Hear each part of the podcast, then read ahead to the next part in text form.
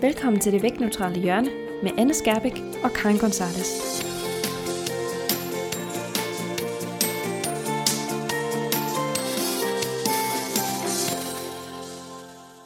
Hej alle sammen, og velkommen til afsnit 4 af podcasten Det Vægtneutrale Hjørne. Mit navn er Karin Gonzalez.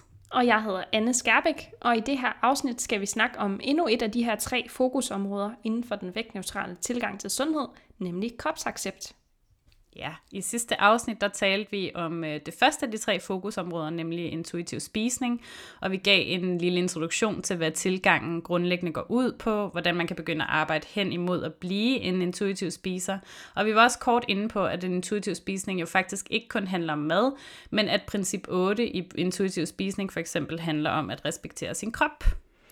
Ja, og vi var jo ikke øh, så meget inde på netop princip 8 sidste gang, øh, fordi vi gerne ville have, at det sidste afsnit sådan primært skulle fokusere på spisningsdelen af intuitiv spisning. Men, øh, men i det her afsnit, der kommer vi altså til at dykke meget mere ned i, hvorfor netop kropsaccept eller kropsrespekt, som man jo kalder det inden for intuitiv spisning, øh, er så nødvendigt at arbejde med, hvis man ønsker at få et mere afslappet forhold til ikke kun sin krop, men faktisk også til mad. Og øh, vi kommer til at snakke om, øh, hvordan man så småt kan begynde at arbejde med sit eget forhold til sin krop, og stille og roligt arbejde hen imod og blive i stand til at respektere den og tage vare på den, øh, som den er lige nu og her, og altså ikke først, når man har opnået øh, en eller anden bestemt øh, vægt. Mm. Og først så kan vi starte med at snakke lidt om, hvorfor kropsaccept overhovedet er en del af vægtneutral sundhed, og hvorfor vi faktisk arbejder med det. Øhm, og først og fremmest så kan jeg jo lige fortælle, at øh, det at have et dårligt kropsbillede, det betyder at være utilfreds med sin kropsform, eller utilfreds med sin kropsvægt, eller begge dele. Så det vil sige, at man vil altså gerne ændre på, hvordan man ser ud udseendesmæssigt. Det handler udelukkende om æstetik, og om, at man ikke kan lide den krop, man har øhm, fra et udseendesmæssigt synspunkt. Øh, og et dårligt kropsbillede eller kropsutilfredshed, det har faktisk rigtig stor betydning for vores sundhed generelt. Øhm, og kropsutilfredshed er faktisk også en af de største grunde til, at mennesker prøver at tabe sig. Øh, så det handler altså ikke om, at de gerne vil være sundere, men det handler oftest om, at de faktisk ikke kan lide den krop, de har nu og her. Ja, og man kan sige, at et af problemerne øh, ved det er jo netop, at når vi forsøger at tabe os, øh, og det er der jo rigtig mange i vores samfund, der gør, fordi der er det, der kaldes normativ kropsutilfredshed i vores samfund, som betyder, at størstedelen af i hvert fald kvinder faktisk er utilfredse med deres krop. Øhm, og det man jo ofte gør, når man er utilfreds med sin krop, det er, at man forsøger at lave den om. Og det gør de fleste jo ved at gå på en eller anden form for, for slankekur. Og problemet med, at der ikke kun er så mange, der er så utilfredse, men også så mange, der går på slankekur for at forsøge at fikse det, det er, at øh, det at gå på slankekur faktisk er en af de største risikofaktorer, vi kender øh, for at udvikle en, en spiseforstyrrelse, netop fordi det fører til den her overoptagethed af mad og krop og vægt. Fordi det ligesom er den tilgang, vi kender. Hvis vi øh, skal lave om på måden, vi ser ud på, jamen så er vi nødt til at gå ind og lave nogle ændringer i forhold til måden, vi spiser, eller måden, vi motionerer. Og øh, det bliver altså ofte ret, ret rigidt, øh, og ret svært at være i, og kan altså føre til, at man, øh, man som minimum for et, et, et ret anstrengt forhold til mad, og i, øh, i yderste tilfælde altså øh, udvikler en reel behandlingskrævende spiseforstyrrelse. Mm. Og ud over den her risiko for øh, at udvikle en spiseforstyrrelse, så er der også et risiko med den her fokus på hele tiden at ændre på kroppen og hvordan man ser ud. Det kan faktisk føre til at have et endnu dårligere kropsbillede, eller et endnu mere dårligt forhold til ens egen krop, end før man begyndte at prøve på at tabe sig. Og når man har et dårligt kropsbillede eller et dårligt forhold til sin egen krop, øhm, så fører det ofte til rigtig lavt selvværd, og det gør også, at det kan være enormt svært at tage sig af den krop, man faktisk er i, øh, og at man kan behandle sig selv med meget mindre selvomsorg.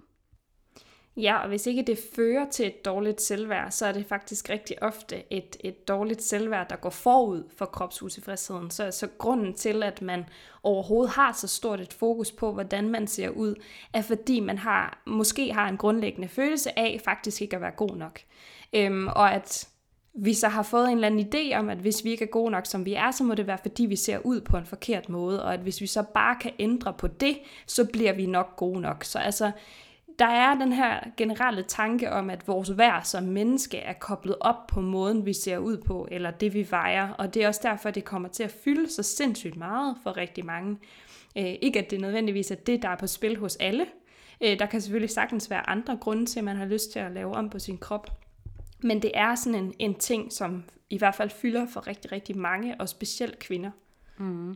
Og mennesker med kropsutilfredshed generelt overvurderer jo ofte deres egen kropsform og vægt. Øh, så det vil sige, at hvis man er meget utilfreds med sin krop, så har man sådan en eller anden idé om, at man er meget større, eller man ser helt forkert ud, eller at man, altså, at man slet ikke passer ind i, hvad, hvad en rigtig krop er.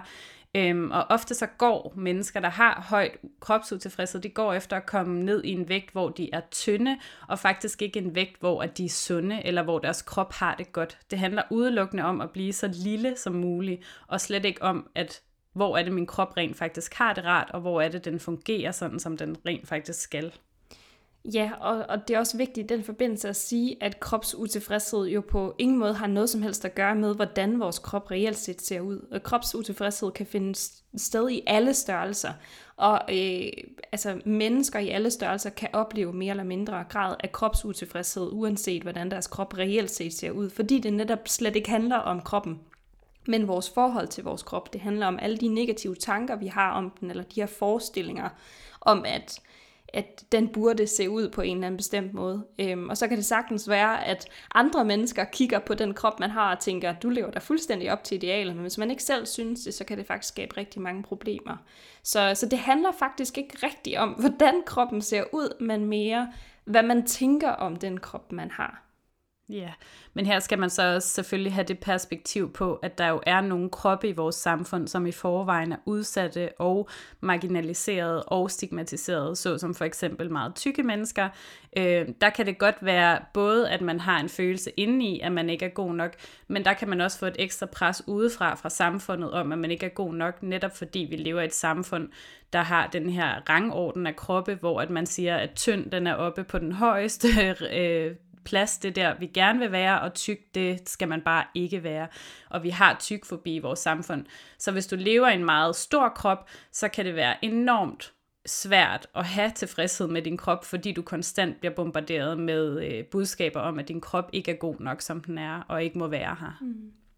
Ja, så det kan jo i princippet også sagtens være noget, der, der reelt set er opstået, fordi man decideret har fået det at vide andre, af andre mennesker, ikke? Altså, fordi du har fået det at vide af sundhedsplejersken, at du er for tyk, eller din, dine forældre måske også har kommenteret på din krop, øh, da du har været i en, en meget lav alder, eller at man øh, oplever ubehagelige ting ude i samfundet. Men det kan også være noget, der kommer fra en selv, altså selvom man egentlig ikke rigtig har oplevet noget.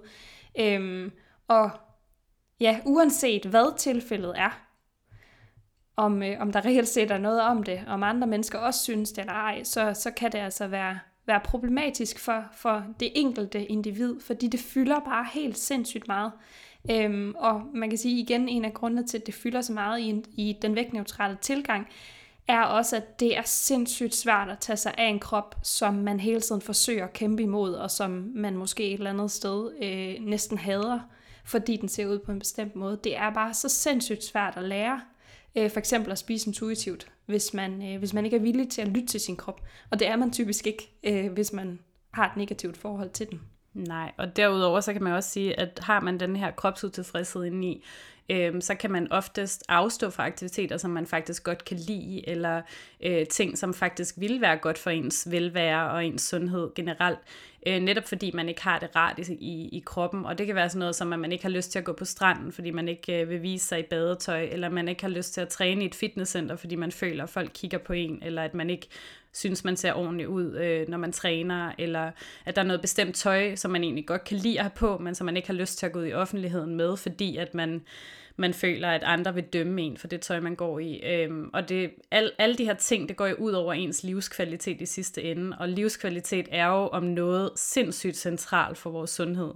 Og har vi alle de her øh, adfærd, hvor at vi undgår en hel masse ting, som vi faktisk godt kan lide, og nogle ting, som øger vores velvære, øger vores sundhed, øh, og vi lader være med at gøre dem, fordi vi ikke kan lide den måde, vores krop ser ud på, så gør det jo netop, at vi forringer vores livskvalitet og begrænser os selv på en måde, øh, som ikke er hensigtsmæssig. Ja, så, så alt det her er jo øh, igen, som jeg også sagde lige før, øh, hele grunden til, at det er så vigtigt at have fokus på netop kropsaccept og kropsrespekt inden for den her vægtneutrale tilgang til sundhed.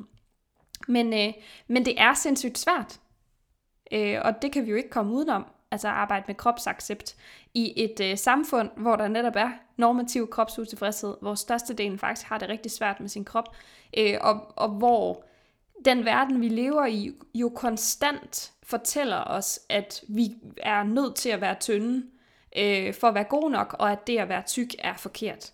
Øhm, der tænker jeg specielt, hvis man er i en stor krop, så er det jo sindssygt svært at beslutte sig for, at Nå, nu er jeg okay i den her krop. Fordi, bare fordi du selv beslutter dig for det, er det ikke ens betydende med, at omgivelserne nødvendigvis beslutter sig for det samme. Øhm, så når man kombinerer øh, det faktum, at vi lever i en diætkultur, hvor det her tynde ideal ligesom fylder rigtig, rigtig meget, og der hele tiden er den her skræmmeretorik omkring, hvor farligt det er at være tyk, jamen så er det jo øh, den perfekte opskrift på kropsutilfredshed på rigtig, rigtig mange måder, og måske endda næsten kropshad. Og det, det gælder specielt for mennesker i store kroppe, som jo øh, netop bliver ramt af både stigmatisering og diskriminering, øh, og vægtbias og øh, alt muligt andet, men det rammer jo også mennesker i mindre kroppe, fordi de bliver enormt bange for at blive tykke øh, at blive udsat for det samme. Mm.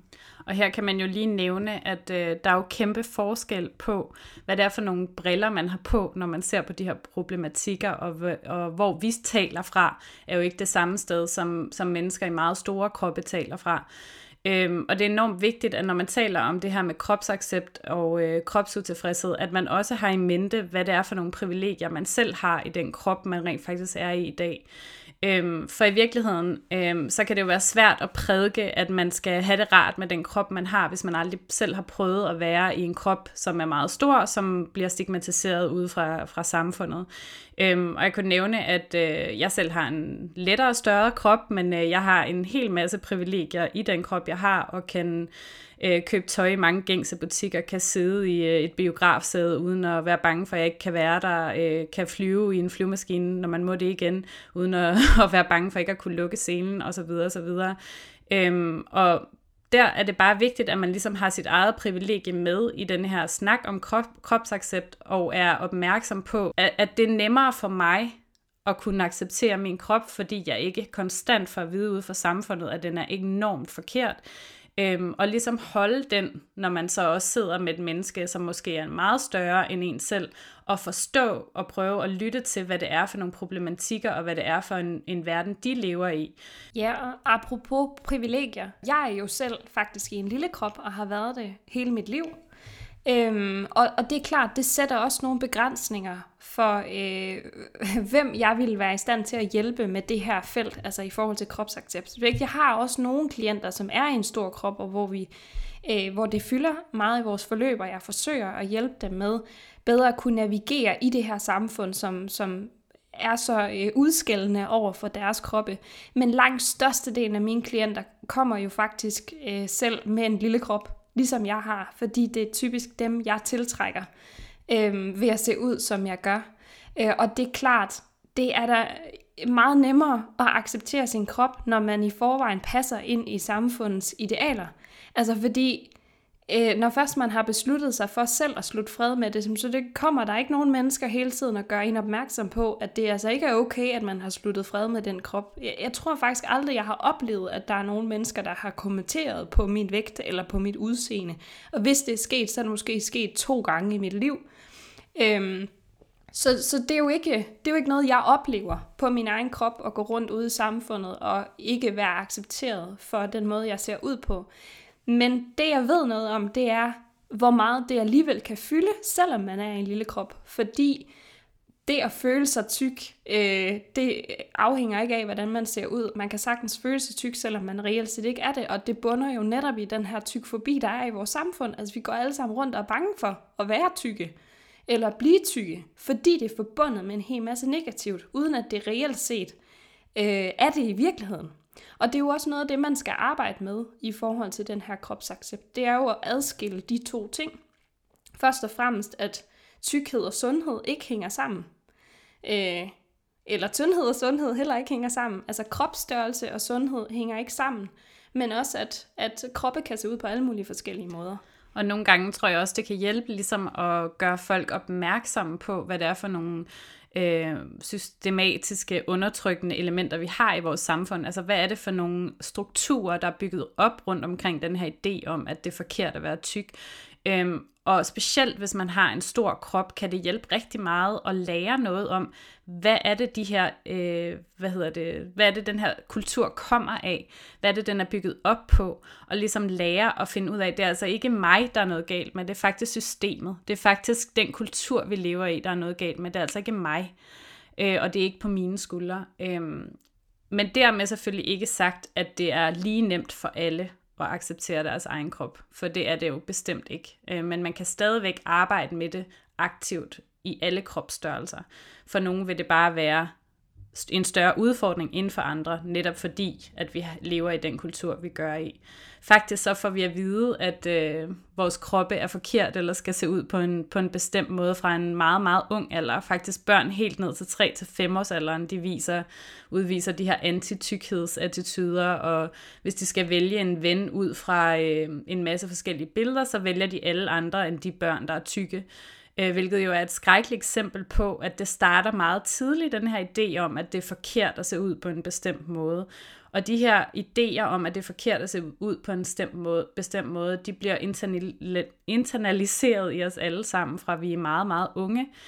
Øhm, og når man vokser op med den her idé om, at det er forkert at se ud, som jeg gør, eller det er forkert at se ud sådan der, så kan det også være enormt svært, og der er rigtig mange ting, man skal pille fra hinanden igen, for at begynde at komme til et sted, hvor man tænker, nej, jeg har faktisk lov til at se ud sådan her. Det er faktisk helt okay, at min krop er, som den er lige nu, og jeg kan sagtens tage mig af den, selvom den ser ud sådan her. Ja, så helt generelt, så lever vi jo altså i den her kultur, hvor at tynde eller atletiske kroppe ligesom bliver ophøjet som at være mere attraktive, og de bliver også opfattet som at være meget mere sunde. Uh, vi lever også i en kultur, som, uh, hvor at kvinder specielt bliver dømt rigtig meget på vores udseende, og, og at hvordan vi ser ud, det er meget mere vigtigt, end hvad vi rent faktisk kan. Øh, Øh, og studier viser faktisk, at når vi konstant bliver udsat for det her tynde ideal, både på sociale medier og på generelle medier og i film og serier og sådan noget, så påvirker det vores kropsbillede rigtig, rigtig negativt. Øhm, så der er så mange faktorer i vores samfund, der konstant prøver at få os til at have det rigtig dårligt med vores krop. Øhm, og det er selvfølgelig ikke særlig opmuntrende, øh, men sagen er jo også bare den, at vores vægt eller vores udseende og udformning på vores krop er bare ikke noget, vi har 100% kontrol over, hvilket vi jo selvfølgelig også har snakket om før. Ja, i hvert fald ikke på den lange bane, kan man sige. Øh, fordi øh, de fleste mennesker er jo fuldt ud i stand til på kort sigt øh, at ændre nogle ting ved deres krop og komme ned i en lavere vægt. Men øh, det holder bare sjældent særlig lang tid, netop fordi at øh, vi ikke bare selv kan bestemme, hvad vi vil veje. Øh, så, så vi har jo et eller andet form for genetisk udgangspunkt. Altså, øh, vores vægt styres jo i virkeligheden øh, langt hen ad vejen rigtig meget af vores genetik. Vi kommer til verden øh, med et eller andet bestemt, man kalder det set, set point range, altså en, øh, en, en bestemt, et bestemt interval, det er meningen, vi skal ligge indenfor. I hvert fald, hvis vi, øh, hvis vi lytter til vores krop og giver den det, den har brug for, så vil vi helt automatisk havne inden for det her vægtinterval. Og det er klart, at hvis man ikke er særlig god til at lytte til sin krop, så kan man godt tvinge kroppen til at komme ned under det her interval, i hvert fald i en kort periode. Man kan også godt tvinge kroppen til at komme over det her interval. Øhm, men kroppen vil allerhelst ligge inden for, for den her, øh, det her bestemte interval, som altså er genetisk bestemt. Ja, øh, så vores vægt er i hvert fald ikke noget, vi har 100% kontrol over, øh, og specielt ikke på den lange bane, fordi i virkeligheden så er vores kroppe jo skabt til at se ud på en bestemt måde. Vi har alle sammen forskellige genetiske øh, egenskaber, og øh, lige meget hvad, så hvis vi alle sammen spiste og dyrkede præcis den samme motion, så ville vi alligevel se vidt forskellige ud. Altså vores udseende og vores kropsform er bare ikke noget, vi kan kontrollere lige så meget, som vi konstant får at vide, at vi kan. Øh, vi vil alligevel alle sammen ligge forskellige steder på vægtspektret. Der vil være tykke mennesker, der vil være tynde mennesker, der vil være mennesker, der var midt imellem. Øh, lige meget hvad. Fordi det er bare sådan, vores biologi er. Ja, så hele den her idé om, at øh, alle mennesker ville være i stand til at blive tynde, øh, er jo også helt off på mange måder, ikke? Fordi der er ikke umiddelbart noget, der tyder på, at alle mennesker er skabt til at være tynde. Altså, så det er slet ikke fysisk muligt for rigtig mange. Øhm, men man ved netop, at, at når man forsøger at tvinge kroppen ned i en størrelse, som den ikke fra naturens side er skabt til at være i, så reagerer den jo ekstra voldsomt. Øhm, så, så det er simpelthen, altså for rigtig mange mennesker vil det, vil det aldrig nogensinde være fysisk muligt at komme ned i en, øh, en mindre krop, end hvad de fra naturens side er skabt til, øh, ved mindre de decideret skal udvikle en spiseforstyrrelse som anoreksi. Ja, og det tænker jeg bestemt ikke, at der er nogen, der synes, at mennesker skal for at blive tynde. Det håber jeg i hvert fald ikke, at der er nogen, der synes, at mennesker skal. Mm. Men der er bare den her lighedstegn, eller der er blevet sat det her lighedstegn mellem sundhed og tyndhed. Den her tanke om, at man kan kun være sund, hvis man er i en tynd krop. Og det er bare ikke rigtigt. Du kan være sund i alle mulige kroppe. Øhm, uanset om, om, om de er tynde eller om de er tykke, men, men det vigtigste for vores sundhed er jo, hvordan vi tager os af vores krop. Altså om, om vi behandler den ordentligt. Og det er bare, igen, rigtig, rigtig svært at behandle en krop ordentligt, hvis ikke man synes, den er værd at behandle ordentligt. Mm. Så når vi snakker om øh, kropsaccept og det her ud fra et øh, vægtneutralt synspunkt, så handler det jo netop om det her med at acceptere det sted, hvor ens krop er lige nu. Og det er lige meget, hvad din krop vejer. Det er lige meget, hvor den ligger på vægtskalaen. Så fortjener den at blive behandlet med respekt, og den fortjener at blive behandlet med omsorg. Og det er hverken respekt eller omsorg at sulte sig selv, at overtræne, at øh, hvad hedder det, tale grimt til sig selv, øh, og hvad man nu ellers kan finde på øh, ud fra et, et kropshads synspunkt. Øh, så inden for vægtneutral sundhed, så handler det jo netop om det her med, hvordan kan jeg finde nogle måder at tage mig af den krop, jeg har i dag, og som jeg har lige nu og ikke konstant vente på, at når, man, når min krop ser sådan der ud, så skal jeg nok være sød ved den, eller så er den god nok, eller så skal jeg nok klæde den i noget tøj, som den har det godt i, eller så skal jeg nok spise øh, mad, nok mad til, at jeg har det rart og kan øh, tænke i løbet af dagen, osv. osv. Øhm, så i stedet for at have den her tankegang om, at min krop skal se ud på den der måde, så skal jeg nok holde af den og tage mig af den, øh, så i stedet for at sige, at min krop er fin, som den er lige nu, den må godt få lov at få respekt, den må godt få lov at få omsorg. Ja, og jeg tror i virkeligheden, at, øh, at rigtig mange mennesker, når de begynder at arbejde med det her, så kan det godt være, at de er et eller andet sted, hvor de sådan intellektuelt forstår, at slankekur ikke virker, øh, og at det er uhensigtsmæssigt at forsøge aktivt at lave sin krop op, og lave sin krop om, men, øh, men hvor de jo stadig har et eller andet øh, ønske om, at deres krop så anderledes ud. Og, øh, og det er simpelthen så normalt. Øh, og det er simpelthen så forståeligt, netop på grund af alt det, vi har snakket om, hvad det er for en kultur, vi lever i, hvad det er for et samfund, vi lever i.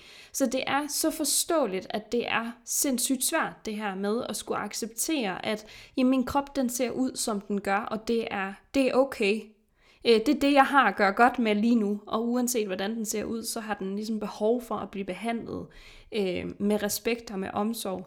Øh, men, men som vi også snakkede om sidste gang, tror jeg det var, så, så er det bare virkelig vigtigt, at man forsøger, om ikke andet, at arbejde på at lægge det her ønske væk.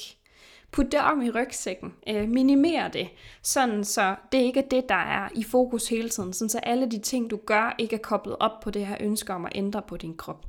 Øh, man ved i princippet ikke, om der kommer til at ske noget med kroppen, når man bliver bedre til at tage vare på den. I princippet kan det godt være, at der er nogle kroppe, som helt automatisk vil tabe sig lidt, fordi de bliver bedre til at lytte til den. Det er ikke det, der sker for alle, faktisk langt fra, øh, men det sker for nogen. Men uanset hvad, så er det virkelig vigtigt, at man ikke gør det med den hensigt at skulle ændre på sin krop, men at man derimod accepterer, at det er den krop, jeg har nu, øh, jeg har havnet i den her. Det er der mange forskellige faktorer, der har bidraget til.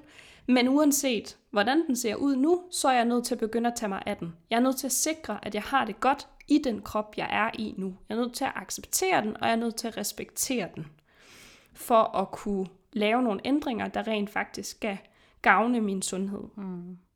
Og man kan jo også lige nævne, at det her med at arbejde med kropsaccept, altså kropsrespekt, det er en proces. Altså, det er ikke sådan en, øh, en ting, man starter på og siger, nå, nu er jeg færdig med det, nu har jeg accepteret min krop, nu, er jeg, øh, nu elsker jeg den, og alt er godt. Og, altså, at arbejde med kropsaccept og respekt, det er faktisk noget, man højst sandsynligt skal gøre resten af livet. Øh, og det er jo netop fordi, vi får alle de her påvirkninger ud fra samfundet konstant. Vi lever jo ikke i et vakuum, hvor vi ligesom kan lukke os ind i en boble og tænke, nu er, øh, er, har jeg det okay med min krop, og nu bliver jeg aldrig påvirket af de budskaber, jeg får udefra. Øh, men man kan komme til et sted, hvor at man ikke reagerer på budskaberne. Hvor at man ligesom, man hører de her budskaber om, at du burde se ud på en bestemt måde, eller du burde tabe dig osv. osv. Men når man har arbejdet rigtig meget med kropsaccept og kropsrespekt, så kan man godt høre de budskaber, uden ligesom at føle, at man skal handle på dem. Og det er nok det, som alt det her med kropsaccept og respekt, det ligesom handler om, når man arbejder med det, at man skal komme til et sted, hvor at man ikke konstant får den her det skal fikses. Jeg er ikke god nok. Jeg skal gøre noget ved det, og så videre, og så videre. Men at man ligesom kan komme til et sted, hvor man har en ro og en neutralitet omkring sin krop, og at udsving hverken på vægt eller udseendesmæssigt ikke gør, at hele ens liv ligesom falder fra hinanden, eller man tænker, nu skal jeg også bare lave kæmpe ændringer i alt, altså i hvordan jeg lever mit liv. Men at man ligesom kan lade sin krop lave de ændringer, som den nu engang gør, for kroppe ændrer sig hele livet. Altså vi, vi har ikke den samme krop, fra vi bliver født til vi, til vi dør. Og vores krop vil konstant så vil den el, øh, øh ældre, så man vil blive ældre, og ting vil komme til at hænge eller være løse osv. osv. Øh, man vil tage på, måske vil man tabe sig, når man bliver ældre. Der er så mange forskellige faser af ens krop, og at man ligesom skal kunne hvile i de faser, og tænke, at min krop har ikke noget med mit værd at gøre. Jeg er en person, der kan så mange ting, der er noget værd på grund af alle mulige andre ting, og ikke kun på grund af min krop. Og ligesom kunne finde et sted, hvor man hviler i det. Ja, og, og fordi man arbejder med kropsaccept, er det jo heller ikke ensbetydende med, at man så kommer hen til et eller andet punkt, hvor man så aldrig nogensinde mere oplever at have det svært med sin krop. Øhm, altså, det er jo fuldstændig normalt for alle mennesker at have en dårlig kropsdag. Altså på samme måde som, at vi heller ikke alle sammen kan komme udenom det at have en dårlig hårdag, eller bare generelt at være i dårligt humør. Altså selvfølgelig vil det komme op og påvirke os i nogle sammenhænge, så det er jo ikke fordi, at det er sådan, at vi skal derhen, hvor det aldrig nogensinde mere påvirker os, fordi det er simpelthen ikke realistisk. Øhm, og, og det er det heller ikke af den simple årsag, at rigtig mange af os, når vi har en dårlig kropsdag, øhm, så skyldes det egentlig slet ikke, hvordan vores krop ser ud, men hvordan vi har det i kroppen. Så kan man jo have en dårlig kropsdag, fordi man føler sig oppustet. Og man kan faktisk også have en dårlig kropsdag, fordi man er ked af det. Altså, der er rigtig mange mennesker, som faktisk har svært ved at skelne mellem øh, følelser, altså fornemmelser, der kommer fra kroppen, og så følelser.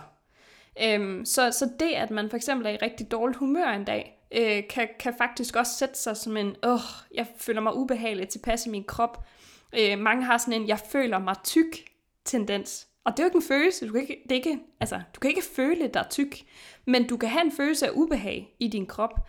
Øh, og ubehag er noget, vi forbinder med det at være tyk, desværre. Øh, så der skal man måske også være opmærksom på ikke at komme til at sætte sin bar for højt og tænke, at nu skal jeg bare for evigt have det fint med min krop. Øh, og man skal også i et eller andet øh, omfang blive i stand til faktisk at skelne mellem, hvornår handler det egentlig om min krop, og hvornår er det faktisk fordi, at jeg har haft en dårlig dag, øh, eller fordi jeg er oppustet og bare føler mig dårligt tilpas i min krop. Øh, hvilket ikke har noget med kroppens udseende, men mere noget med ens egen tilstand at gøre. Mm. Og nogle gange kan det også være noget så simpelt, som at man faktisk har noget tøj på, der strammer, eller har noget tøj på, som ikke er særlig rart at have på kroppen, øh, og så skyder man skylden på sin krop, i stedet for at skyde skylden på det tøj, man rent faktisk har på. Og tænker, ej, de, ej puha, jeg er blevet tyk, fordi de her bukser, de strammer godt nok, og hvor er det bare ikke rart. I stedet for ligesom at tænke, de her bukser sidder rigtig dårligt på min krop, de er ikke lavet til min krop. Jeg må hellere finde nogen, som sidder rart på min krop, og som jeg har det rart i. Øh, og ofte, hvis man har sådan noget meget øh, ja, stramt tøj på, så kan det netop trigge de her tanker om, at øh, ens krop er forkert, og den her følelse af, at man er utilpas i sin krop, hvor det oftest handler rigtig, rigtig meget om de udefra faktorer, såsom hvordan øh, tøjet, ligesom hvad for et snit det har, hvordan det sidder på ens krop. Øh, men vi er så hurtige til altid ligesom at skyde skylden på vores kroppe, i stedet for at skyde skylden på alle de her andre faktorer, som faktisk er ting, der er udefra. Ja.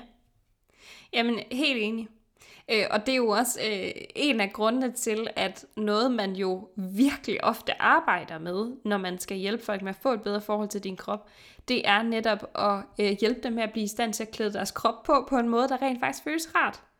Øhm, jeg, jeg har vidderligt ikke tal på, hvor mange gange jeg har haft en dårlig kropsdag, øhm, fordi jeg har følt mig ubehag til mod i det krop, jeg havde, eller i det tøj, jeg havde på. Og bare det at skifte tøj til noget, der måske sidder på en anden måde, sidder lidt løsere, der hvor man måske føler sig lidt oppustet, eller hvad det nu er, kan gøre en kæmpe forskel for ens humør. Så, så en del af det der med at begynde at respektere sin krop, det er jo rent faktisk også at klæde den på, øh, på en måde, som gør, at man føler sig godt tilpas. Det gør en kæmpe forskel øh, for ens eget velbefindende, at man finder noget tøj, der passer til ens krop. Det er ikke meningen, vi skal passe til tøjet, eller få vores krop til ligesom at forme sig efter det tøj, vi køber. Vi skal købe tøj, der passer til den krop, vi har, sådan så vi kan have det godt og føle os øh, tilpas. Ja, men her er det jo så også vigtigt at nævne, at det ikke er alle kroppe, der lige kan gå ud og finde noget tøj, som, som føles rart på deres krop, eller som de godt kan lide. Øh, igen, fordi vi har et samfund, der virkelig har meget fokus på folk i mindre kroppe, og ikke laver særlig meget hverken pænt eller, eller tilgængeligt tøj for folk i, i store størrelser. Øh, så det er i hvert fald også noget, der er vigtigt at have i mente, at det er ikke lige let for alle, det her med at finde noget tøj, som sidder ret på kroppen. Men hvis man kan prøve om noget og komme bare lidt tæt på noget, øh, hvor at man ikke konstant bliver mindet om, at, øh, at det strammer, eller at det ikke er rart at have på. Øhm, og en anden ting, man ligesom sådan kan arbejde med, når man starter på, på at arbejde med kropsrespekt og kropsaccept, det handler også om det her med at prøve at fokusere på, hvad ens krop kan, i stedet for, hvordan den ser ud. Så altså at have det her fokus med, hvad er funktionaliteten i ens krop? Hvad hjælper den mig med? Hvis man nu har det, et meget gængs eksempel, kan være, øh, jeg synes mine lår er for store, eller hvad ved jeg, og så fokusere på, hvad gør mine lår for mig? Altså, de bærer mig gennem verden. Jeg kan gå, øh, jeg kan måske løbe, jeg kan måske cykle, jeg sidder rart og blødt, fordi jeg har nogle gode store lår osv. osv. Øh, så det kan i hvert fald være en ting at starte med, at man prøver at fokusere på, hvad kan min krop, og ikke hvordan ser min krop ud. Ja, lige præcis. Og, og, og her er det jo også sindssygt vigtigt at sige, at der er en hel masse op i medierne i øjeblikket med, at vi skal elske vores krop. Øhm, og, og på mange måder så er det blevet sådan en ny form for tvang. Altså nu skal vi alle sammen elske vores krop, og hvis ikke vi elsker vores krop, så skal vi have det dårligt med os selv. Øhm, og man skal lægge øh, billeder op af sig selv uden tøj på, eller øh, med meget lidt tøj på, for netop at vise, hvor afslappet man har det med sin krop, og hvor meget man elsker sine deller og sådan nogle ting. Og, og det kan bare blive endnu en uopnåelig ting, som man skal leve op til i vores samfund, ligesom at det er uopnåeligt, at vi alle sammen skal se ud på en eller anden bestemt måde, så det er også fuldstændig uopnåeligt, at vi alle sammen skal elske udseendet af vores krop. Og det er overhovedet heller ikke det, der faktisk er på spil her. Altså nu nævner du selv det her med, at en af måderne, man arbejder med det, det er jo faktisk ved at fjerne fokus fra måden, kroppen ser ud på, og hen på, hvad den kan i stedet for. Så det, vi vil hen til, det er ikke øh, krops, øh, kropskærlighed, eller sådan, at man, man er fuldstændig øh, besat af øh, og vild med måden, kroppen ser ud på. Det er kropsneutralitet på mange måder. Øh, det er det, at man kan have det fint med, at kroppen ser ud på den måde, og at kroppen bare er en krop. Øh, men at den kan sindssygt meget, og at man kan sætte pris på den, fordi den kan en hel masse ting. Og ikke fordi den ser ud, som den, som den gør. Øh, og i forlængelse af det, så noget af det, man jo også typisk vil arbejde på, det er ikke kun at finde ud af, hvad kan kroppen egentlig, der ikke er afhængig af, hvordan den ser ud, men også, hvad kan jeg egentlig som menneske, der ikke er afhængig af, hvordan jeg ser ud. Netop fordi, at kropsutilfredshed er så tæt koblet sammen på det at have lavt selvværd, så er vi nødt til også at gå ind og sætte vores fokus et andet sted. Altså vi er simpelthen nødt til at gå ind og få fat i nogle af de der indre kvaliteter, vi har. Så, så en ting er, hvad kan min krop rent faktisk? Den kan føre mig fra A til B, den kan bære et barn i maven, den kan rigtig, rigtig mange ting. Den er sindssygt sej, vores krop. Men hvad kan jeg også? Jamen, jeg kan være en god veninde, jeg kan være en god mor, jeg kan være alt muligt. Jeg har alle de her indre kvaliteter, som er fuldstændig uafhængige af, hvordan min krop ser ud. Måske man skulle begynde at fokusere mere på det. Der er den her saying med, at det er det indre, der tæller, øh, og den, den er, det er sådan lidt en floskel, tænker jeg. Men, men langt hen ad vejen, så er det jo rigtigt. Vi vælger jo ikke vores venner eller vores partnere, fordi de ser ud på en eller anden bestemt måde. Vi vælger dem på grund af deres personlighed, og på grund af de mennesker, de er. Kroppen er bare en skal, et hylster til vores personlighed. Øh, så hvis man kan få det, få det gjort til det også, altså at, at kroppen er den skal, vi har. Det er det hjem, vi bor i, men vi er ikke vores krop. Øhm, så, så tænker jeg i virkeligheden, man kan komme rigtig langt. Ja, helt sikkert. Og, og sådan for at opsummere det, du siger, så handler det jo netop om det her med at afkoble sit personlige værd fra sit udseende. Og ligesom vide, at jeg er noget værd, som den jeg er. Min personlighed og, og den person jeg er, er noget værd. Og det har ikke noget med min krop at gøre eller mit udseende at gøre. Jeg kan ikke huske, hvor jeg har hørt det henne. Jeg tror, det var i en anden podcast, øh, hvor de netop siger det her med, at hvad skal der stå på din gravsten? Der er jo ikke nogen, der tænker, der skal stå på din gravsten. Hold kæft, hun havde tynde lår, eller hun havde godt nok en flad mave. Det er jo ikke det, man ønsker at blive husket for. Altså, man er jo ligeglad med, Altså, folk vil jo ikke huske dig for dit udseende, de vil huske dig for den følelse, du har fremkaldt i dem, fordi du har været en god veninde, en god partner, en god, et godt barn, eller whatever. Altså, man vil jo huske folk for de, de kvaliteter, de indre kvaliteter, de har haft, og for de oplevelser, man har haft sammen, og slet ikke for, hvordan deres krop fysisk har set ud. Øhm, og hvis det er det, man bliver husket for, så kan man sige, at det er måske en lidt tom og lidt trist ting at blive husket for, at man har brugt en hel masse tid på at, at komme til at passe ind i et eller andet øh, meget stramt ideal og, og gå op i, hvordan man ser ud. Øhm. Ja, og øh, nu, er vi jo, nu har vi jo taget lidt hul på det her med, hvordan man så rent praktisk arbejder med det her. Øhm, hvis man nu har klienter, som man gerne vil, øhm, vil hjælpe med kropsaccept, eller man gerne selv vil øhm, have et bedre forhold til sin krop. Og jeg tænker i virkeligheden, at, at første skridt også ofte er at blive bevidst om, hvad det egentlig er for et form for forhold, man har til sin krop lige nu. Øh, ligesom at vi har snakket om før, at øhm, man kunne lave en, en madhistorie eller en vægthistorie, når man begynder at begive sig ud på rejsen med at skulle til at spise intuitivt, så kan man faktisk også godt lave sådan en eller anden form for kropshistorie. Øhm, og sætte sig ned og tænke over, mm, altså, hvordan har mit forhold til min krop egentlig udviklet sig i løbet af mit liv? Hvad er det for nogle ting, der har, der har påvirket mig til at have det forhold, jeg har nu? Hvad er det for nogle ting, jeg har fået at vide i løbet af min opvækst, for eksempel om, øh, hvorvidt min krop var god nok, som den var? Øhm, og, og alle de slankekurer, jeg har været på, for eksempel, hvordan har de påvirket øh, måden, jeg har kigget på min krop? Og hvad er det så for nogle overbevisninger, jeg har nu om den krop, jeg er i? Hvad er det, jeg siger til mig selv, når jeg står og kigger i spejlet? Øhm, hvad siger jeg om min krop foran mine børn, for eksempel? Det er jo faktisk også... Enormt vigtigt. Åh, oh, det kunne vi lave et helt afsnit om, ja. tænker jeg. Men, øhm, men ja, hvad er det for nogle... Øhm, hvad er det for nogle ting, jeg siger til og om min krop? Øhm, og hvordan får det mig egentlig til at have det? Jeg tænker, ofte så er første skridt jo at blive bevidst om, hvor uhensigtsmæssig den adfærd, man har lige nu egentlig er, øh, og hvor, hvor negativt det påvirker ens, måske mest af alt psykiske helbred, at man har så stort et fokus på at forsøge at lave den her krop op, eller lave den her krop om, øhm, om ikke andet at skælde den ud for at se ud på en bestemt måde. Mm. Og en anden måde, man også kan, kan starte med at arbejde med det på, og noget, som jeg virkelig, virkelig kan anbefale. Altså en ting er selvfølgelig at kigge indad, som du for, øh, snakker om, og arbejde med egne indre overbevisninger, og ligesom kigge på, hvad ens kropshistorie har været. Men noget andet kan også være at kigge på, hvad det er, man bliver eksponeret fra, øh, ud fra samfundet af.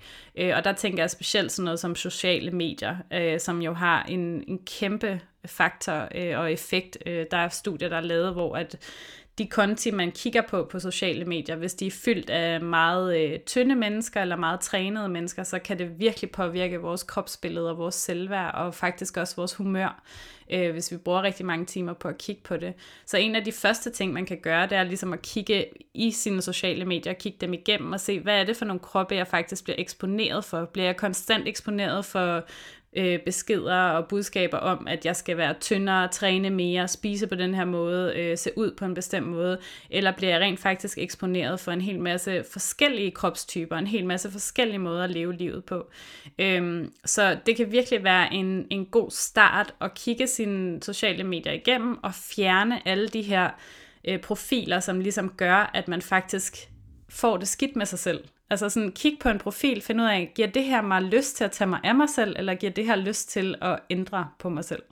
Og hvis den, det giver en følelse af at ændre på sig selv, jamen så lad være med at følge dem mere, og prøv at finde nogle konti, som ligesom viser flere forskellige slags kroppe, og viser, at man sagtens kan leve et, et rart liv i forskellige slags kroppe, eller finde konti, der slet ikke handler om kroppe, altså så find konti, der handler om, om andre interesser, man har, hvis man godt kan lide øh, dyr, hvis man godt kan lide at læse, hvis man godt kan lide at gå i haven, eller man godt kan lide at, altså det kan, ja, det kan være hvad som helst, nu var det lige, øh, hvad jeg lige kunne, kunne finde på i på stående fod. Men der er jo så mange forskellige øh, medier, øh, sociale mediekontorer derude, og som handler om en hel masse forskellige ting. Øh, så prøv at diversificere, hvad det er, du kigger på, og prøv at få nogle forskellige indtryk, i stedet for kun at have den her meget ensidige billede af, hvordan en krop skal og bør se ud. Ja, og så generelt øh, begynder at være på vagt over for de budskaber, der er ude i samfundet, og måden, man taler om kroppe øh, i din omgangskreds måske. Altså hvis jeg tænker, at, at, at meget af det her handler også om på sigt at blive i stand til at kunne sige fra over for mennesker, som får en til at have det dårligt med sig selv. Altså så, så sådan noget som for eksempel at kunne sige fra over for sin familie, hvis de kommenterer på ens vægt, eller på ens øh, tøjvalg, eller på et eller andet. Altså sådan, at man man bliver i stand til at kunne sige, jeg vil faktisk virkelig gerne frabede mig, at du kommenterer på min vægt. Det skal jeg nok selv styre. Altså min krop er, som den er. Øh, det kan jeg ikke gøre så meget ved. Øhm. Og det er enormt svært, det du lige snakker om nu. Det her med at sætte grænser, både for, og specielt over for ens familie, fordi de er så tæt på en. Det kan føles enormt grænseoverskridende. Altså det har jeg selv prøvet, øhm, og, og det er fandme svært i praksis. Øhm, men det er også noget, der gør, at man ligesom kan få denne her, man kan tage magten tilbage på en eller anden måde over sin egen krop, øh, og, og sætte de her grænser for at sige, jamen sådan der vil jeg faktisk ikke have, at du taler til mig, og sådan der vil jeg faktisk ikke have, at du taler om min krop, øh, for jeg har det faktisk rart i min krop lige nu, og dine kommentarer gør, at jeg ikke passer ordentligt på mig selv, og giver mig lyst til at, at gøre forskellige ting, som jeg har oplevet faktisk skader min sundhed og mit velvære på sigt. Øhm, men man kan også, hvis man synes, det er alt for svært at tage den samtale, for det er virkelig nogle hårde samtaler, og specielt når det handler om familie, der er rigtig tæt på, så kan man i stedet for øhm, gå væk og fjerne sig. Oftest, når, når folk begynder at snakke negativt om kroppe, øh, hvis man er i en situation med veninder eller venner, eller familie, eller kolleger, eller hvad ved jeg, øh, hvis der begynder at blive snakket rigtig meget om øh, slankekurer, eller at man rigtig, nogle kroppe er rigtig, andre er forkert osv. osv. Øh, hvis man ikke har overskud og ligesom mod på at, at snakke om det og sige, hvorfor snakker I sådan der om det, det er ikke okay, at man så ligesom bare fjerner sig fra situationen øh, og går væk. Det kan også være en løsning.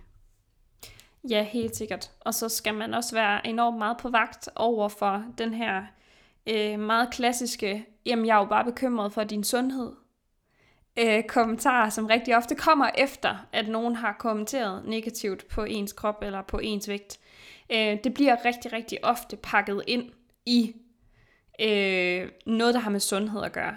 Men hvis folk var interesseret i ens sundhed, så ville de spørge, hvordan har du det? I stedet for at spørge, hov, er du ikke blevet lidt tyk? Eller, det er ikke et spørgsmål, vel? Men i stedet for at kommentere på ens vægt. Øhm, der er så mange ting, man kan gøre for at passe godt på sig selv og passe godt på sin sundhed, der overhovedet ikke har noget med ens vægt at gøre.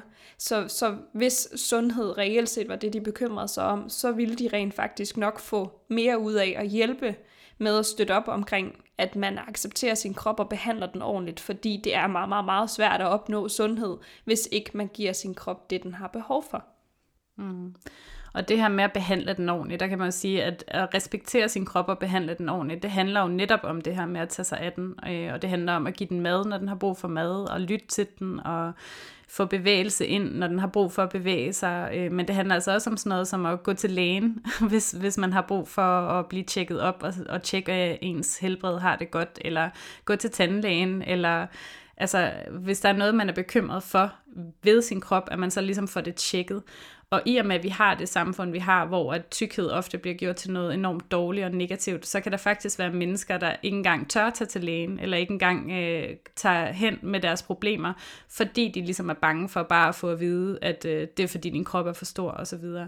Øhm, så det handler om ligesom at finde et eller andet sted inde i sig selv, hvor at man respekterer sin krop nok til, at man også tager sig af den på alle punkter og former.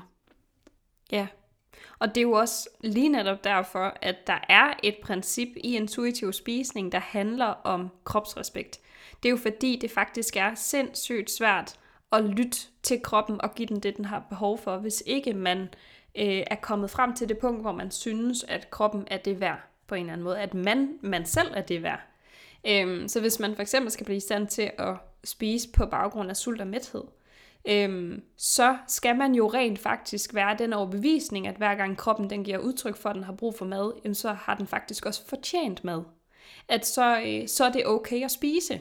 Hvor det tænker jeg, at der er rigtig mange mennesker, som øh, er i en større krop, der i hvert fald godt kan tænke, at de ikke har at de har ikke ret til at spise, fordi deres krop er sulten, fordi de måske har noget ekstra, synes de på kroppen, som den jo bare kunne tage af.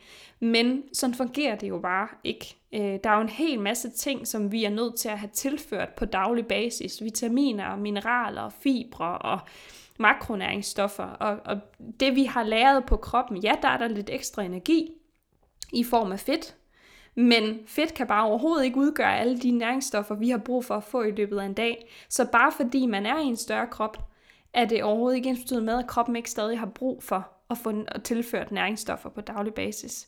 Så uanset hvilken krop man er i, om den er lille, om den er stor, om den er midt imellem, så har man brug for at spise.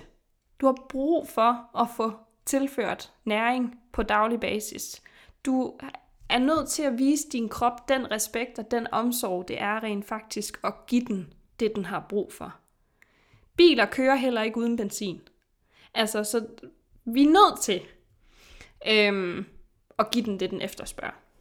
Mm, lige præcis. Og øh, i den øh, sammenhæng kan man også sige, at øh, en af de ting, man arbejder rigtig meget med, når man netop arbejder med kropsaccept og respekt, det er self-compassion, øh, som jo er den her idé om, at det kan godt være, at du ikke kan lide din krop lige nu. Det kan godt være, at du har det rigtig svært med, med den lige nu, men kan du i det mindste prøve at give den omsorg?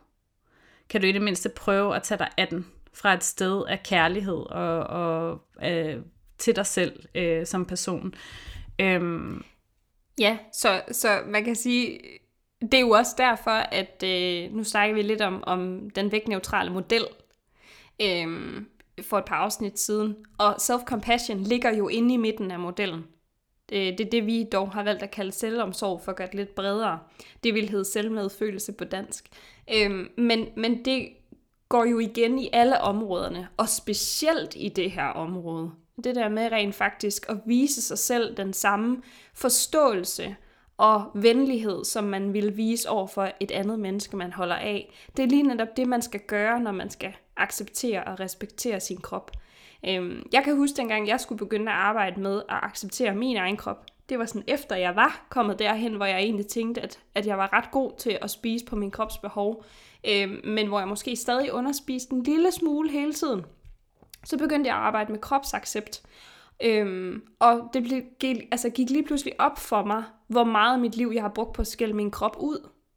Øh, og jeg kan huske sådan en, en dag, hvor jeg sad, og det gik op for mig, hvor hård jeg har været ved min krop hele mit liv. Så sad jeg sådan og adede mig selv på låret, øh, og forsøgte ligesom at sige undskyld til min krop over, at jeg har brugt så lang tid på at overhøre den. Øh, og begyndte, for jeg blev faktisk ret berørt over, at jeg har været så ond ved den. Øhm, og så havde jeg en lang periode, hvor jeg sådan lidt opfattede min krop, som havde den været mit kæledyr. altså sådan, jeg tænkte, hvis jeg havde en hundevalp, som gav udtryk for, at den havde brug for mad, hvad ville jeg så gøre? Eller et barn, der gav mm. udtryk for, at det havde brug for mad, hvad ville jeg så gøre? Ikke? Så ville jeg tage mig af det så vil, jeg give, så vil jeg give det det, det har brug for. Og det var det, jeg begyndte at gøre med min krop også. Jeg begyndte at give den det, den havde brug for. Så når jeg kunne mærke, at jeg var sulten, så gik jeg ud og spise. Når jeg kunne mærke, at jeg skulle tisse, så gik jeg ud og tissede. Øh, når jeg kunne mærke, at jeg havde brug for at sove eller tage en, en pause, så var det det, jeg gav den. Altså så det der med stille og roligt at begynde at være opmærksom på, hvad er det egentlig, du beder om, krop? Øhm, og hvordan kan jeg bedst muligt opfylde det behov på en kærlig måde? Øhm, det gør også bare, at man, man begynder så småt at få et bedre forhold til sig selv. Fordi man kan næsten ikke lade være med at synes, man er mere værd som person, når man begynder at behandle sig selv med respekt. Og, og uanset hvordan vi vender og drejer det, så hvis vi vil have, andre mennesker skal behandle os med respekt, så er vi nødt til at starte selv. Altså hvis vi ikke har respekt for os, hvorfor skulle andre som mennesker så have det? Øhm, så, så det er virkelig vigtigt, at vi viser os selv, at vi er det værd. At, at vi fortjener at blive behandlet med respekt og med omsorg. Mm. Ja, jeg kunne jo ikke være mere enig. øhm, og jeg kan jo sige fra mit eget synspunkt, øh, jeg har været i en meget mindre krop i mange år, inden jeg fik børn, og har efter jeg har fået børn, øh, og efter jeg har ligesom sluttet fred med, med mad og min krop, øh, er jeg kommet landet i en noget større krop, end jeg før har haft.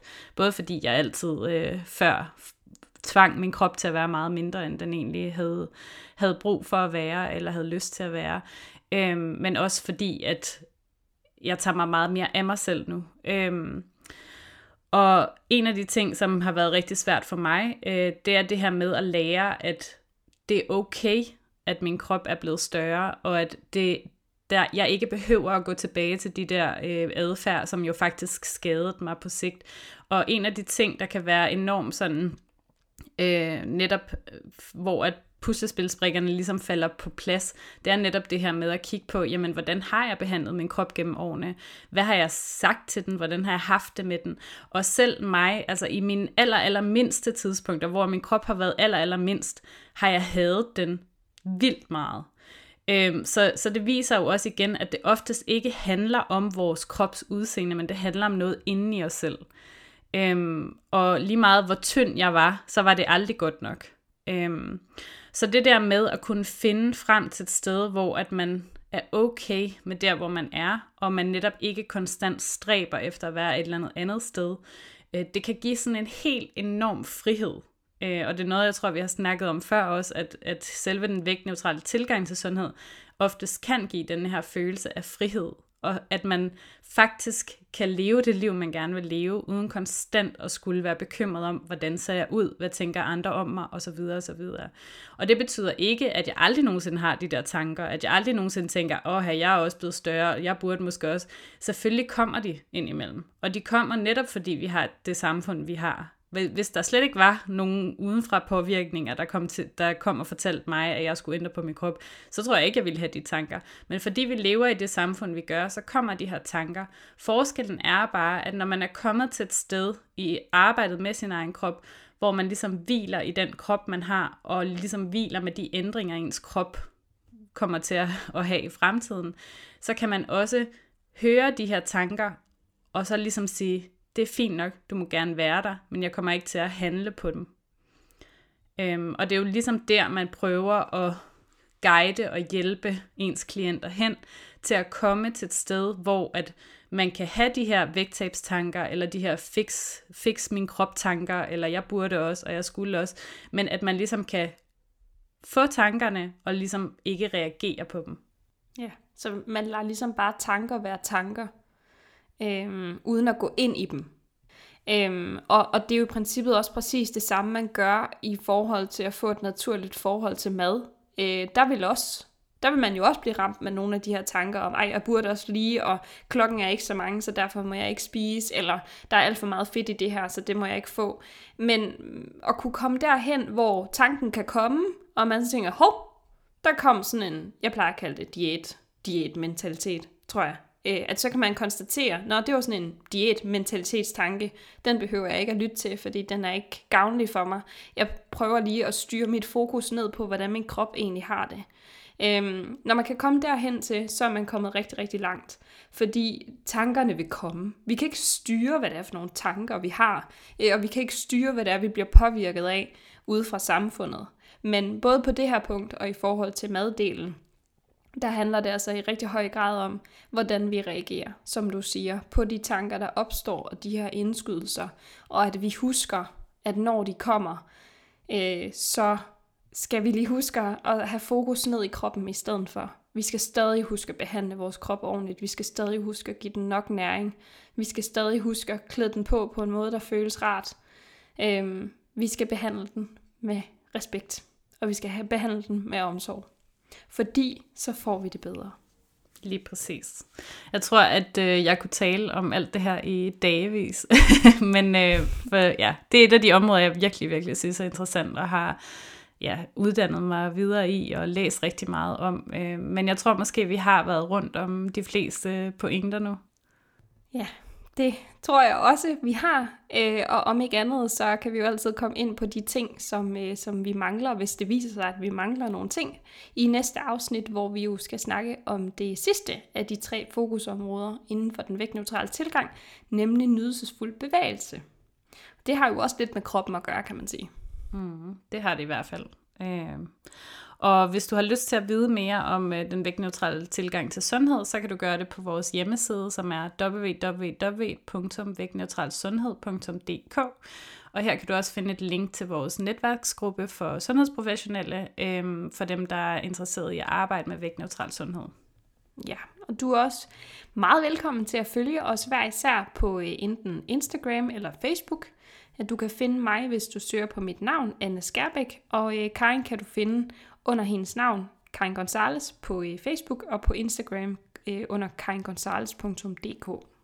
Ja, og hvis du synes, at vores post podcast er god, så vil vi også sætte rigtig, rigtig stor pris på, hvis du vil gå ind og give den en anmeldelse, eller dele den med andre, som måske kunne være interesseret i at høre om vægtneutral sundhed. Og fra nu af er det faktisk også muligt at støtte hver afsnit, vi laver med et øh, fast beløb, som kan være så lavt som 5 eller 10 kroner, øhm, som du kan gøre, hvis du går ind på hjemmesiden www.tier.dk.